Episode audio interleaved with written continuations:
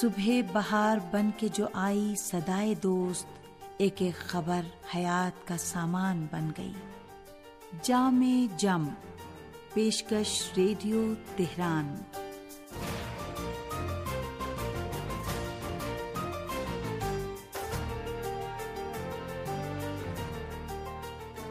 عزیز سامعین، محمد و علیہ محمد پر درود و سلام، آپ کی صحت و سلامتی۔ اور ایک اچھے دن کی دعا کے ساتھ پروگرام جامع جم لے کر حاضر ہیں، حسین اختر کا سلام قبول کیجیے۔ امیر المومنین حضرت علی علیہ السلام فرماتے ہیں، تمام حمد اس اللہ کے لیے ہے جس کی مدہ تک بولنے والوں کی رسائی نہیں ہے۔ سنتے رہیے جامع جم۔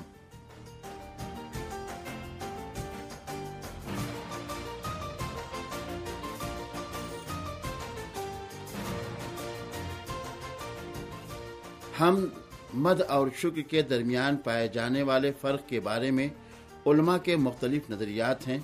بعض کا کہنا ہے کہ انسان جو نیک اعمال کرتا ہے اور جو صفات اس میں رکھے گئے ہیں، اس کے بارے میں لفظ مدح استعمال ہوا ہے۔ مثال کے طور پر اونچے قد اور چہرے کی خوبصورتی پر انسان کی مدح کی جاتی ہے۔ جیسا کہ سخاوت اور علم پر اس کی مدح کی جاتی ہے، جبکہ ہم سخاوت و علم سے متعلق ہے نہ کہ پہلے والے سے۔ اور شکر صرف نعمت کے بدلے میں کیا جاتا ہے۔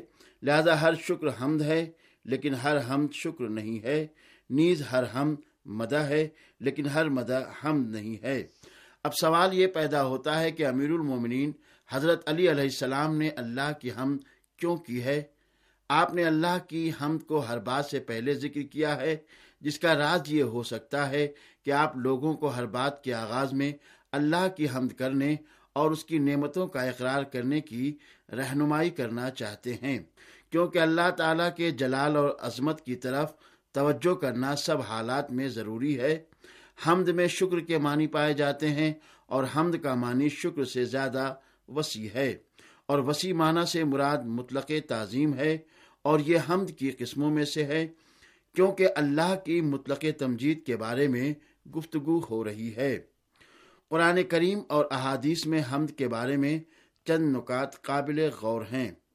قرآن کریم اور احادیث میں لفظ حمد اللہ کی ذاتی فضیلت کے طور پر استعمال ہوا ہے۔ اللہ تعالیٰ کی حمد اس کی معرفت اور پہچان پر موقوف ہے۔ اسی لیے اللہ کی حمد کی حقیقت اور اس کے کمال کا معرفت کی مقدار سے براہ راست تعلق ہے۔ اللہ کے جمال اور جلال کی معرفت جس قدر زیادہ ہوتی جائے گی حمد کرنے والے کی ہم زیادہ مکمل ہوتی جائے گی۔ بنا اللہ کی بہترین ہم خود اللہ ہی کر سکتا ہے، جیسا کہ دعائے جوشن کبیر میں آیا ہے۔ یا خیر حامد و محمود یعنی اے بہترین حمد کرنے والا اور بہترین حمد ہونے والا۔ جن احادیث نے حمد کو حق شکر یا تمام شکر یا وفائے شکر میں تفسیر کیا ہے، اس سے مراد زبانی شکر ہے۔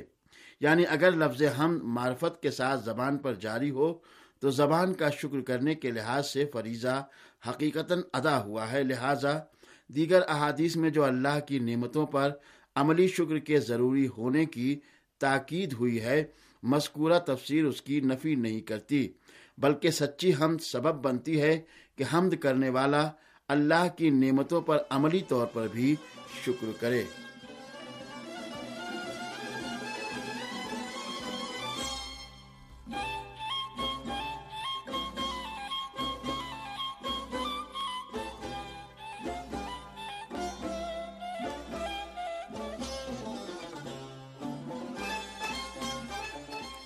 روایتوں میں مختلف کاموں سے پہلے یا بعد میں اللہ کی حمد کرنے کا حکم دیا گیا ہے۔ جیسے خطبہ پڑھنے کی ابتدا میں اہم بات شروع کرتے ہوئے کھانے پینے کے بعد، نیند سے جاگنے کے بعد، چھینک آنے کے بعد نئے کپڑے پہنتے ہوئے، آئینے میں چہرہ دیکھتے ہوئے، بیت الخلاء سے فارغ ہونے کے بعد سواری پر بیٹھتے ہوئے، روزہ افطار کرتے ہوئے، عقد کا خطبہ پڑھتے ہوئے ہر حال میں اور اور کچھ دیگر موقعوں پر جن کا روایات میں ذکر ہوا ہے، حمد کرنا چاہیے۔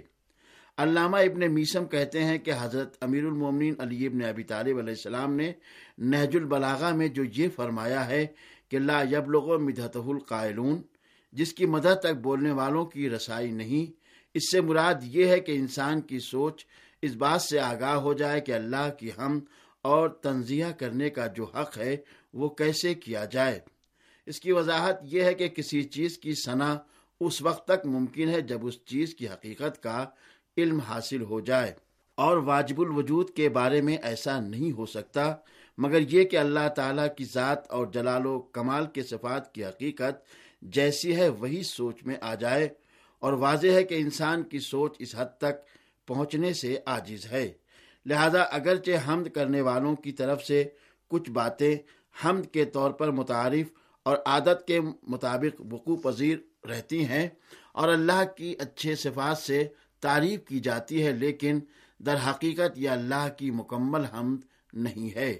کیونکہ جو اللہ کی حقیقی حمد ہے، لوگ اس کا علم نہیں رکھتے۔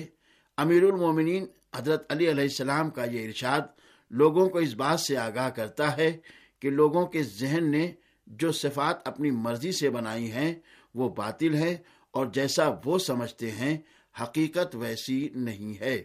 اور سامعین، اب پیش ہے ایک سامع کا خط۔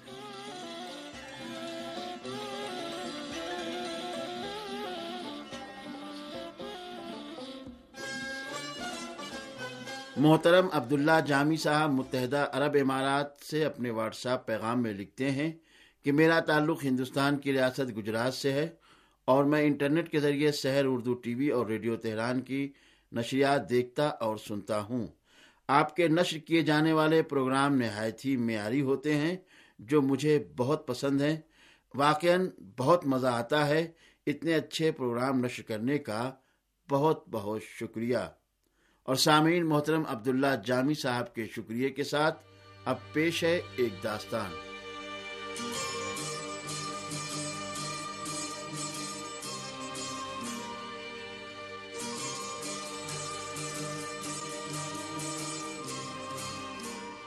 حضرت ابراہیم علیہ السلام الہی خلقتوں اور کائنات میں موجود چیزوں سے درس لینے کے لیے مختلف شہروں کا سفر کیا کرتے تھے۔ ایک دن بیابان میں ایک شخص کو دیکھا جو بلند آواز سے نماز پڑھ رہا تھا اور عبادت میں مشغول تھا۔ حضرت ابراہیم کو اس کی نماز دیکھ کر بہت تعجب ہوا اور انتظار کرنے لگے کہ اس کی نماز ختم ہو تو اس سے کچھ باتیں کریں، مگر اس کی نماز طولانی ہوتی جا رہی تھی۔ حضرت ابراہیم نے اس شخص کو اشارہ کیا اور فرمایا کہ مجھے تم سے کام ہے، اپنی نماز ختم کرو۔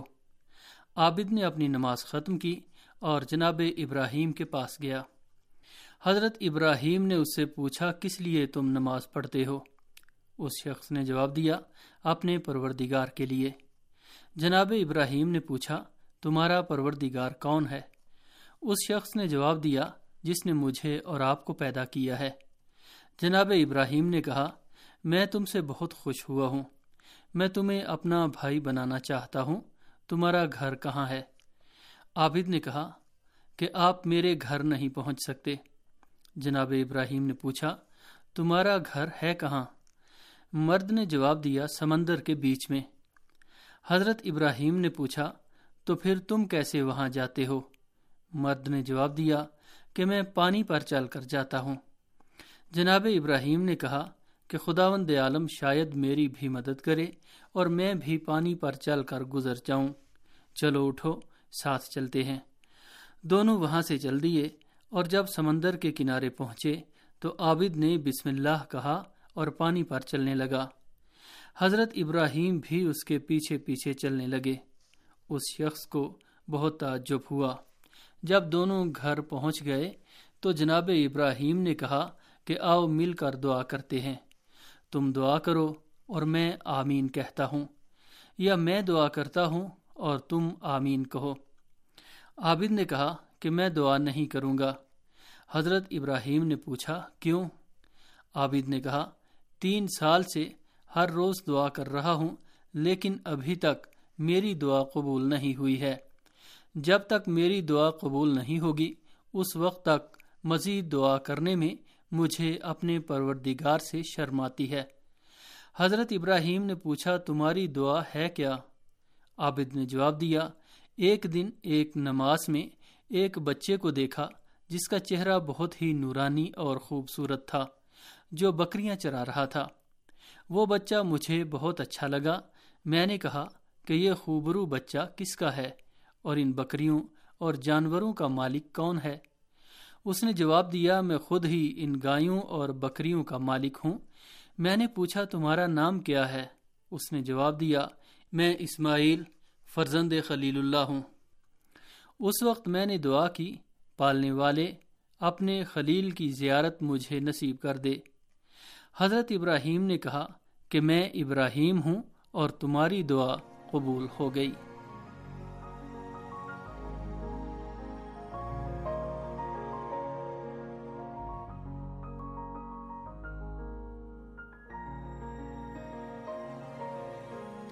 سامعین، اسی کے ساتھ پروگرام جامع جم اپنے اختتام کو پہنچا۔ اجازت دیجیے خدا حافظ۔